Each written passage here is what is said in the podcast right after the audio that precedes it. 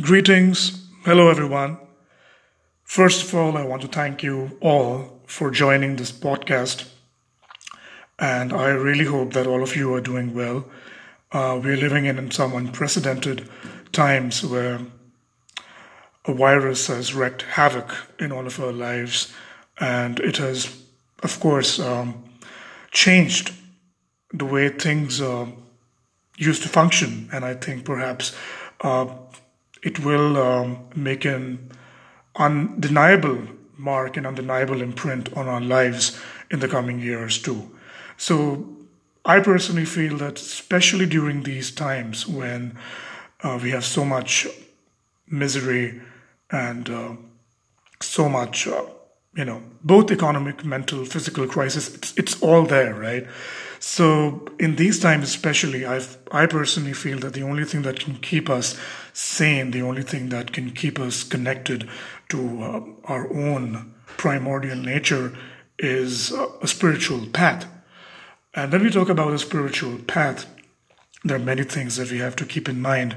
And uh, even before I started doing this podcast, I mean, it's anyway the very first episode that I'm going to uh, broadcast with all of you I have been sharing my posts on both Facebook and especially on Instagram with a lot of people, and uh, I've received some good feedback, which is exactly why I was compelled to uh, start a podcast. It was basically an advice given to me by a friend who um, said that perhaps people could benefit from such a venture. So, for those of you who do not know me, I am Ankit. I am basically a journalist, and uh, before I begin speaking about the subject matter, which is uh, Tantra, Tantric traditions, I want to clarify a few things. I do not see myself as a scholar. I am not a guru, definitely not. I do not consider myself as that. And my podcast, the aim of these podcasts will basically be to talk about certain key points that cover misconceptions about the path, um, history, you know, iconography. It's basically, um, you know, something that I want to share, which I have discovered through my own travels, through my own personal uh, researches. So I first uh, developed an interest in the Tantric traditions of India and basically the whole Indo Tibetan, um, Indo Himalayan regions from 2009 and 10 onwards when I studied uh, different streams of philosophy while in college. Um, I was studying arts and aesthetics, and uh, I was introduced to uh, world philosophy, Indian philosophy, and that was when I first got my taste of uh, the different traditions that have spawned in India and other countries. But of course, um, the Indian traditions, the vast uh, streams of traditions from ancient times they really enamored me. They really caught my attention. And from 2012 13 onwards, due to different circumstances, um, both personal and, you know, philosophical and existential, I felt that I need to take my search onto the next level. And I started traveling to uh, Himachal Pradesh in India. It's a state which um, is uh, blessed with not only nature but uh, spirituality from ancient times, and it's also the home of the Tibetan, um, the Tibetan community in exile, which means that a lot of uh, Tibetan tantric Buddhist monasteries have uh, set up their base in Himachal Pradesh. Um, they did so after they came to India in the early 1960s and they were given the land by the then Indian government and then they were able to relocate and they were able to bring back something that actually belonged to India but was lost in India in its original form. But I will come to that in uh, some other podcasts. The main um, topic of the podcast that I'm going to broadcast today is basically to give a general overview about um, the different misconceptions that surround tantric practice in general, tantra, and uh, whatever that word means, and especially the colonial um, Abrahamic mindset that uh, kind of condemns Tantra and other such traditions because uh, due to this mindset, uh, people are not able to exactly understand the core differences between an Abrahamic system, an Abrahamic religious thought pattern, and something that's completely different, something that's more about non duality, which is more connected to the nature of the mind, to, um, to discover the true essence of who we really are. Um, and there is no such concept as an original sin or, you know, um, any such concepts that Abrahamic systems have. So, to begin with, I mean, I'm pretty sure that most of you who are even a little bit familiar about Tantra, the, one of the first things that come to your mind, or I would say one of the first associations that come to your mind, um, is a deity like Kali or Shiva. I mean, they're all over the place, even before the internet came into being. I mean, you've seen them all. You've seen them in the Indiana Jones film. You've uh, seen some extremely weird interpretations of these deities. So there is something that you know it, it's an it's an enigma. It's, it's a mystique uh, of these deities that has kind of not only enamored uh, I wouldn't say even enamored, it has kind of uh, made people curious. And this curiosity has not always been positive. And this is nothing new, because if I talk about um, the British times of India, I mean, those of you who are familiar about India's history, I mean, the Britishers uh, were ruling India for close to 300 years. And uh, during that time, a lot of things changed in the socio political and especially the religious uh, dynamic of the country where I was born. And in fact, the Britishers even uh, kind of imposed their morality, their ideas, the Abrahamic ideas, even upon the Indian religious sphere. And uh, that even transformed Indian religion completely. But even at the time when they first had the contact with Indian uh, deities, Indian traditions, and especially the cult of Kali, they were completely aghast. They were flummoxed. They couldn't understand what is going on. And because of their mindset, because of the mindset that condemns, in fact, all pagan religions to uh, devil worship. So, a deity like Kali, which looks ferocious or dark skinned, and most importantly, it's a female deity, which is something that the Abrahamic paradigm is always going to shun.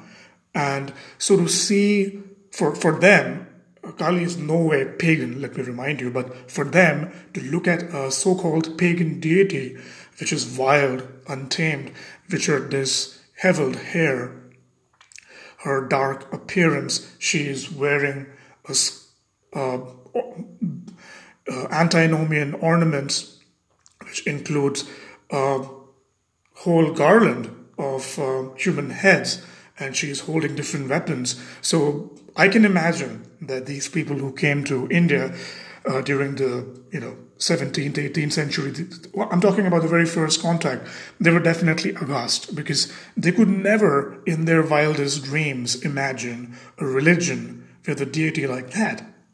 And then also came to the point about the Thuggis, which has been also maligned uh, quite a lot, because Thuggis were a group of, you could say, outcasts, and they were uh, looters. Um, they would um, steal things from people, and uh, you know they were kind of like a direct threat to the British themselves. So when the British encountered these Thuggis, or you could say that they were kind of bandits, they were even more shocked to find out that the Thuggis basically were worshipping this deity, Kali. And that was it. I mean, for them, this was the uh, ultimate paradigm of evil. Like, she is the ultimate uh, personification of evil because these Thuggis, who were number one enemies of the British at that time, because uh, they themselves had this patriotic aspect that they were not willing to be um, suppressed by the British regime, and they were operating at the margins of the society, and then they were worshipping Kali. So, this combination of factors definitely made Kali as an object of disgust, as an object of devil worship, perhaps a symbol of devil worship, I dare say, among uh, the British um, officers of that time and the general uh, British populace.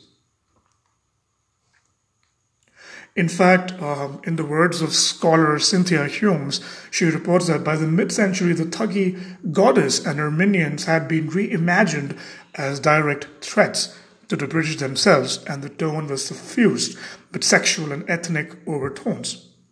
So, this the wording of this uh, uh, statement can pretty much give you an idea. And this was only the beginning.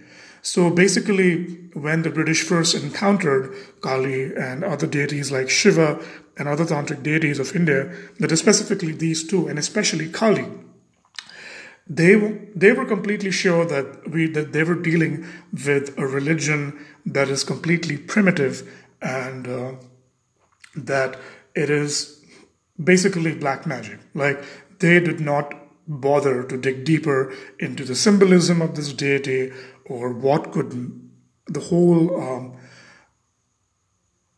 um, accoutrements that she has, each and every aspect of the deity, what it could perhaps mean.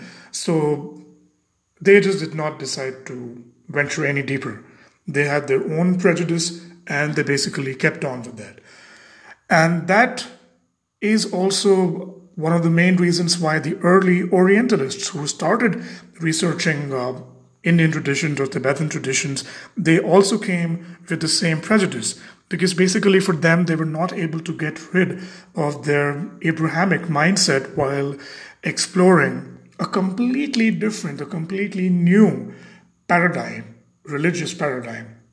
And the early Orientalist scholars who discovered Tantric traditions as a whole, like early 19th, 20th, 19th or 20th century scholars, they completely relegated Tantra to a class of low black magic which uh, should not be dealt with at all, especially people who come from a more higher echelon of the society.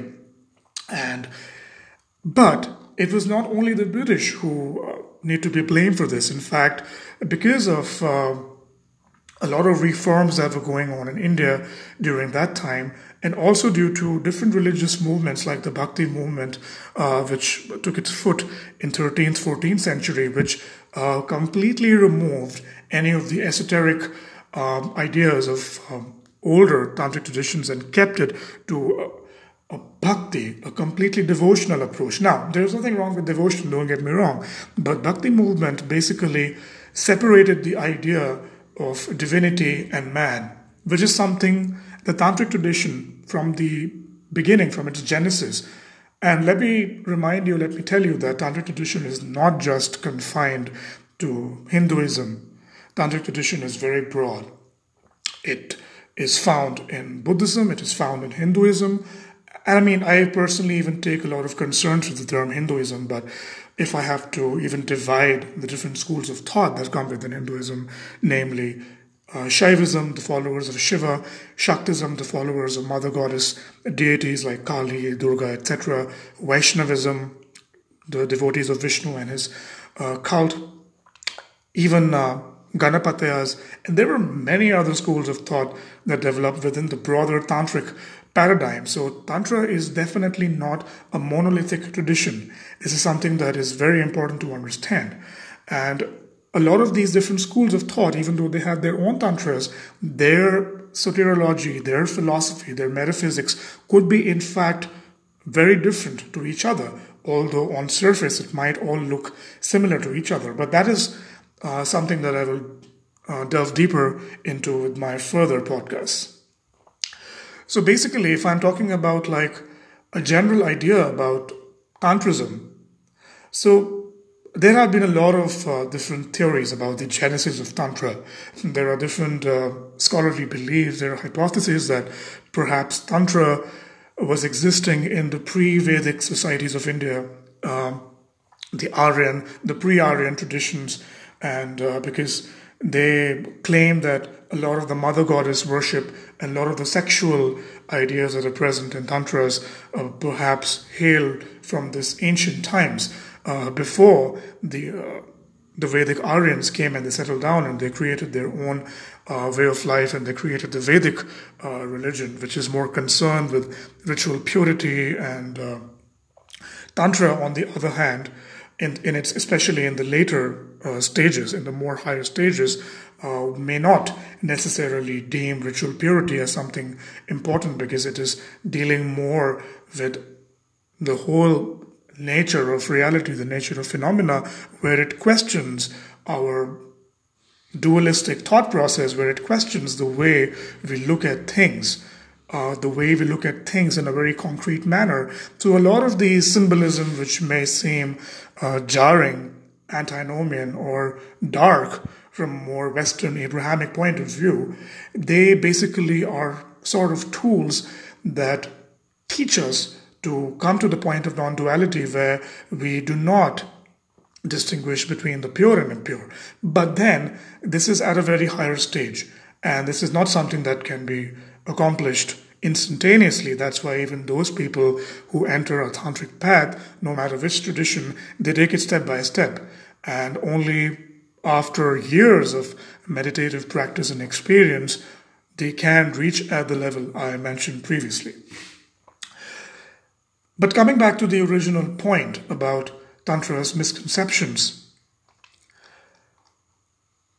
especially in the Western school of thought, I mean, if I'm talking about how, uh, you know, the pop culture sees it, I mean, Indiana Jones completely denigrated um, the whole cult of Kali, and uh, people developed a very stereotypical idea of Kali, especially after that film. But even before that, as I was saying about the Orientalist uh, scholars, they at first uh, completely denigrated the tantras, whether it was Hindu tantra or the Buddhist tantra, mainly because of their own lack of understanding of uh, these deities. And then later on, um, Western occultism also incorporated a lot of um, ideas from Tantra, but they too did not completely understand things because to be able to understand or not only understand or comprehend in an intellectual way, but to delve deeper into the meditation and the rituals of any tantric paradigm, you need to be initiated into an authentic tradition and you need to have the guidance of a qualified guru. Now, this is something that the general Western um, scholastic idea condemns because it's more to do with individualism, basically. Now, this was also the problem with the Orientalist scholars that many of them they could have tried to access real teachers because many of them did study Sanskrit. Um, many of them who uh, studied Tibetan Buddhism or Tibetan Tantric Buddhism to begin with, they also needed to study the language. But not everyone bothered to dig deeper into the actual practice tradition, the actual tradition that was living in their time too. And I say, this is my own personal idea, that this definitely created a big void in this early scholastic studies because these scholars they chose to project their own ideas upon a very ancient tradition, something that even like dates beyond, uh, dates before um, the beginning of Abrahamic traditions. So it was their Abrahamic bias and their Western superior outlook that completely made them feel certain that just by looking into texts or just by observing this tradition cursorily, they can completely have a grasp on it. And this problem is something that I want to address in this podcast. That basically, when we talk about any Indo Tibetan or the pan Indian, Indian subcontinental tradition which spawned here, not just Tantras, even the Vedic tradition or the Upanishads or anything, basically, we need to take the teachings from a guru. And it's not that the Western tradition did not have this concept. It definitely had in the ancient times. The, if you're talking about the Greek school or the Hermetic school, it's impossible to believe that they did not have a similar system to boot with. Of course, they did. But with time, with certain developments that took place, the whole idea about a pure lineage with successes from a guru who has mastered a specific teaching and has passed, that on to his disciples, it steadily started declining and people were left mainly with bookish knowledge. And there is a big danger in that. specifically if you're talking about traditions whose lineages finished off, let's say centuries ago, and you only have textual information. And just to rely on textual information, it may yield some results, but it may not lead you to the ultimate truth. Now, this is exactly what happens in all of the pan Indian traditions. Because why the guru is considered important? Because the guru is someone who is supposed to have internalized a specific teaching on his own and then be able to impart that to qualified disciples. And this ensures succession of the teaching. In fact, many of the ancient traditions, including Tantra, were oral traditions. They were not even committed to writing until very late. And this is also the hypothesis many scholars of Tantra believe in because there still is no general consensus about when and exactly we can trace the Tantric tradition. Uh, certain Tantras started emerging from the third, fourth, fifth century, but there is again a scholarly debate whether we can say that these Tantras appeared at that time or they were committed to writing at that time. So, this should give us a very concrete picture of how the Indian traditions have functioned, and they still do function. So, this is where the idea of a guru, of what we call a parampara, a lineage, comes into question. Without that, it's extremely easy to distort any teaching, not just Tantra, but especially Tantra. That's exactly why when we talk about a deity like Kali or Shiva, out of context of their own philosophical or metaphysical tenets, we are entering a very dangerous territory. And I have seen different Western occult systems wherein they try to incorporate a practice of Kali or a practice of Shiva, so to speak, but then they take these practices out of their original context and they try to incorporate that into their whole dualistic, Kabbalistic, or whatever system they are practicing with in that direction. That is very dangerous.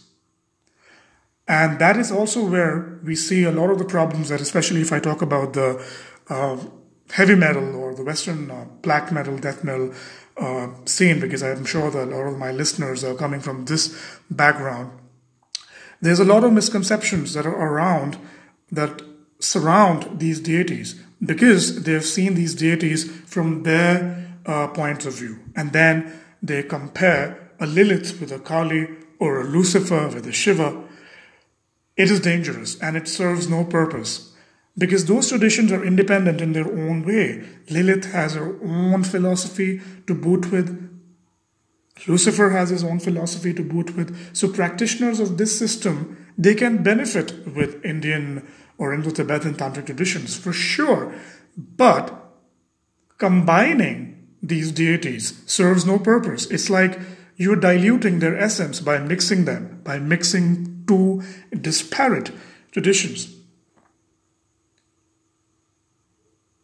So basically, the whole reason why uh, I'm doing this podcast is also because I get a lot of questions quite frequently, and even recently, a uh, few months ago, I think two months ago, somebody on Instagram asked me certain questions, and they were confused whether Kali or such deities were demons or demonesses.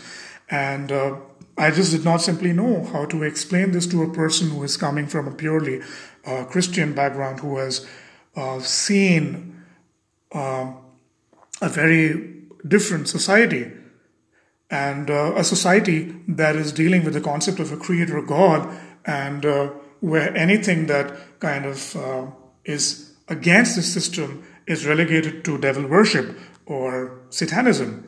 So for these people, basically Kali or Shiva or any of the other deities, they are nothing but kind of satanic entities. But this is a very gross misinterpretation.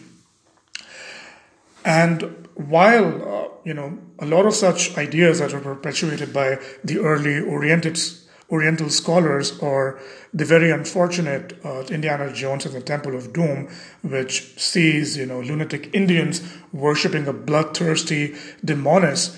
Uh, these are very unfortunate, and now in the 21st century, a lot of great scholarly research has been done into these traditions and Uh, interestingly, a lot of uh, scholars from the West, from very reputed universities like Oxford and uh, even in Germany, they even have a, in Hamburg University, they have a Center for Tantric Studies.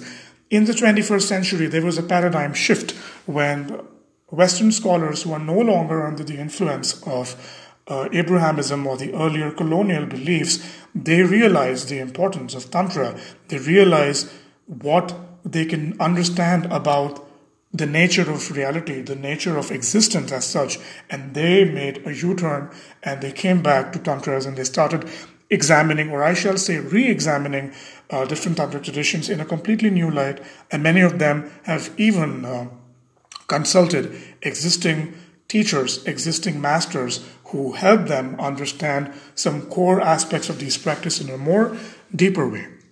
Now, coming again to the point about uh, Tantra and uh, Shiva, Kali, and these deities, misinterpretation. A common term that is thrown around uh, heavy metal circles or in Western occult circles is the left hand path. And the left hand path is more often than not is associated with Satanism or Luciferianism and uh, such things. But have you ever wondered where this term even came from? The left hand path is basically the invention of theosophist Madame Blavatsky. This is at least a basic theory that uh, scholars who have worked with uh, the misinterpretation and misconceptions about Tantra, they have found this out. So it is said that when Blavatsky came to uh, the East in her time, she too came here with her own inherent uh,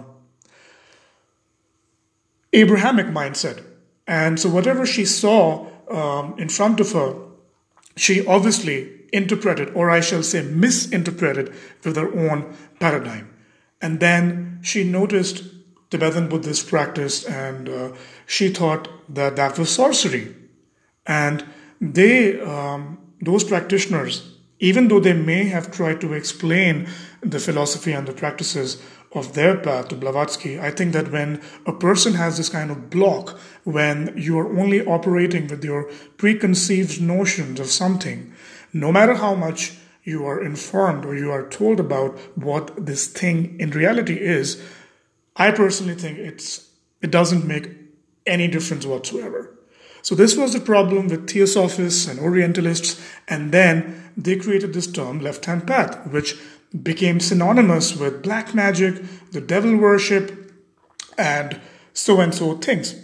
So, um, Tibetologist and uh, scholar Ben Joffe, he also delved into these uh, topics, and specifically, I am very much indebted to his research of uh, Blavatsky's connections to uh, this early misinterpretation of Tantra and left hand path. So I would like to uh, quote a passage that he wrote in his blog, uh, Perfumed Skull. So he writes, as indigenous Asian tantric ideas have migrated out of their native context and have been appropriated and reimagined by outsiders, the Hindu tantric distinction of left hand versus right hand practices has come to take on great meaning for Western neo tantric practitioners. The title left hand path derives from the Hindu term Vamamarga, a word that is supposed to refer to Indian tantric specialists who historically emphasized the actual consuming of impure substances, the actual frequenting of charnel grounds, the engaging in actual sex with physical consorts, and the actual breaking of social taboos and flouting of social mores. The left hand path in Western esoteric context emerges out of very different histories and has very different aims and orientations to Indo Tibetan Tantra. Left hand path discourse in Western esotericism is often connected with Satanism, Luciferianism, black magic, and ideas about radical autonomy, counterculturalism, self reliance, and empowerment.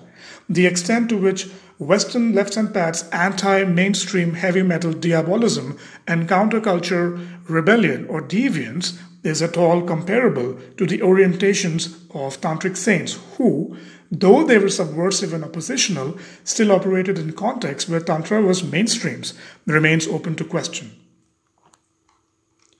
So basically, the term Vama Marga in its original Indian context, although Ben Joffe uses the term in a more Hindu context, but Vama Marga is not just limited to the Hindu tantric system itself. It goes beyond that. So Vama Marga could mean different things. The word Vama also means left, also means a consort, a Shakti. It could mean different things.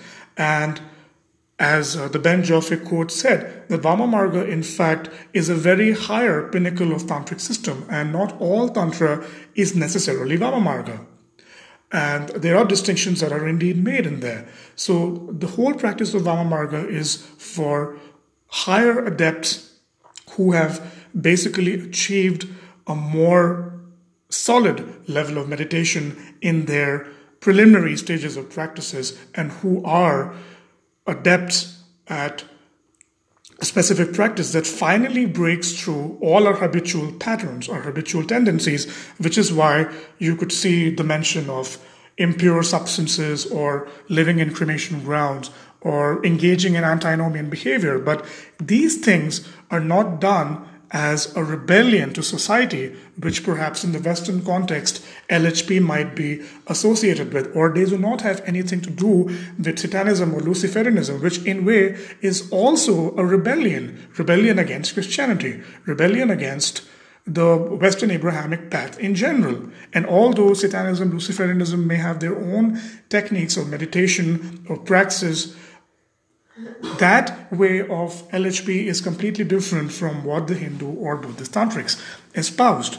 So the whole idea about practitioners in India or Tibet who dwell in dangerous locations or who challenge themselves uh, with the notions of the pure and impure, that is more to do with understanding the nature of phenomena itself. That does not deal with a rebellion that is more aimed at a mundane thing in life. It can also be seen as rebellion, but it's more like a rebellion against the whole belief that reality as such that appears to us is true, is inherent, is inherently existing. So both Hindu and Buddhist tantrics in their own paradigm, in their own metaphysical paradigm, have worked through this understanding when they approach what we call as Vamamarga. So indulging in these uh, seemingly antinomian behavior is a path, a very higher meditative path, which again can only be expounded by a very qualified guru. And it has nothing to do with the Western misinterpretation of LHP. Especially when I see in the metal circles when Kali is being fused with uh, Lilith or Shiva is fused with Lucifer, it serves no purpose whatsoever. And I'm quite glad that there are bands like Cult of Fire, and uh, I have also had the honor of working with them, that they chose to represent uh, Tantra, Indian Tantra, in its own pure way, without any mixing. And this is how we must approach an individual tradition.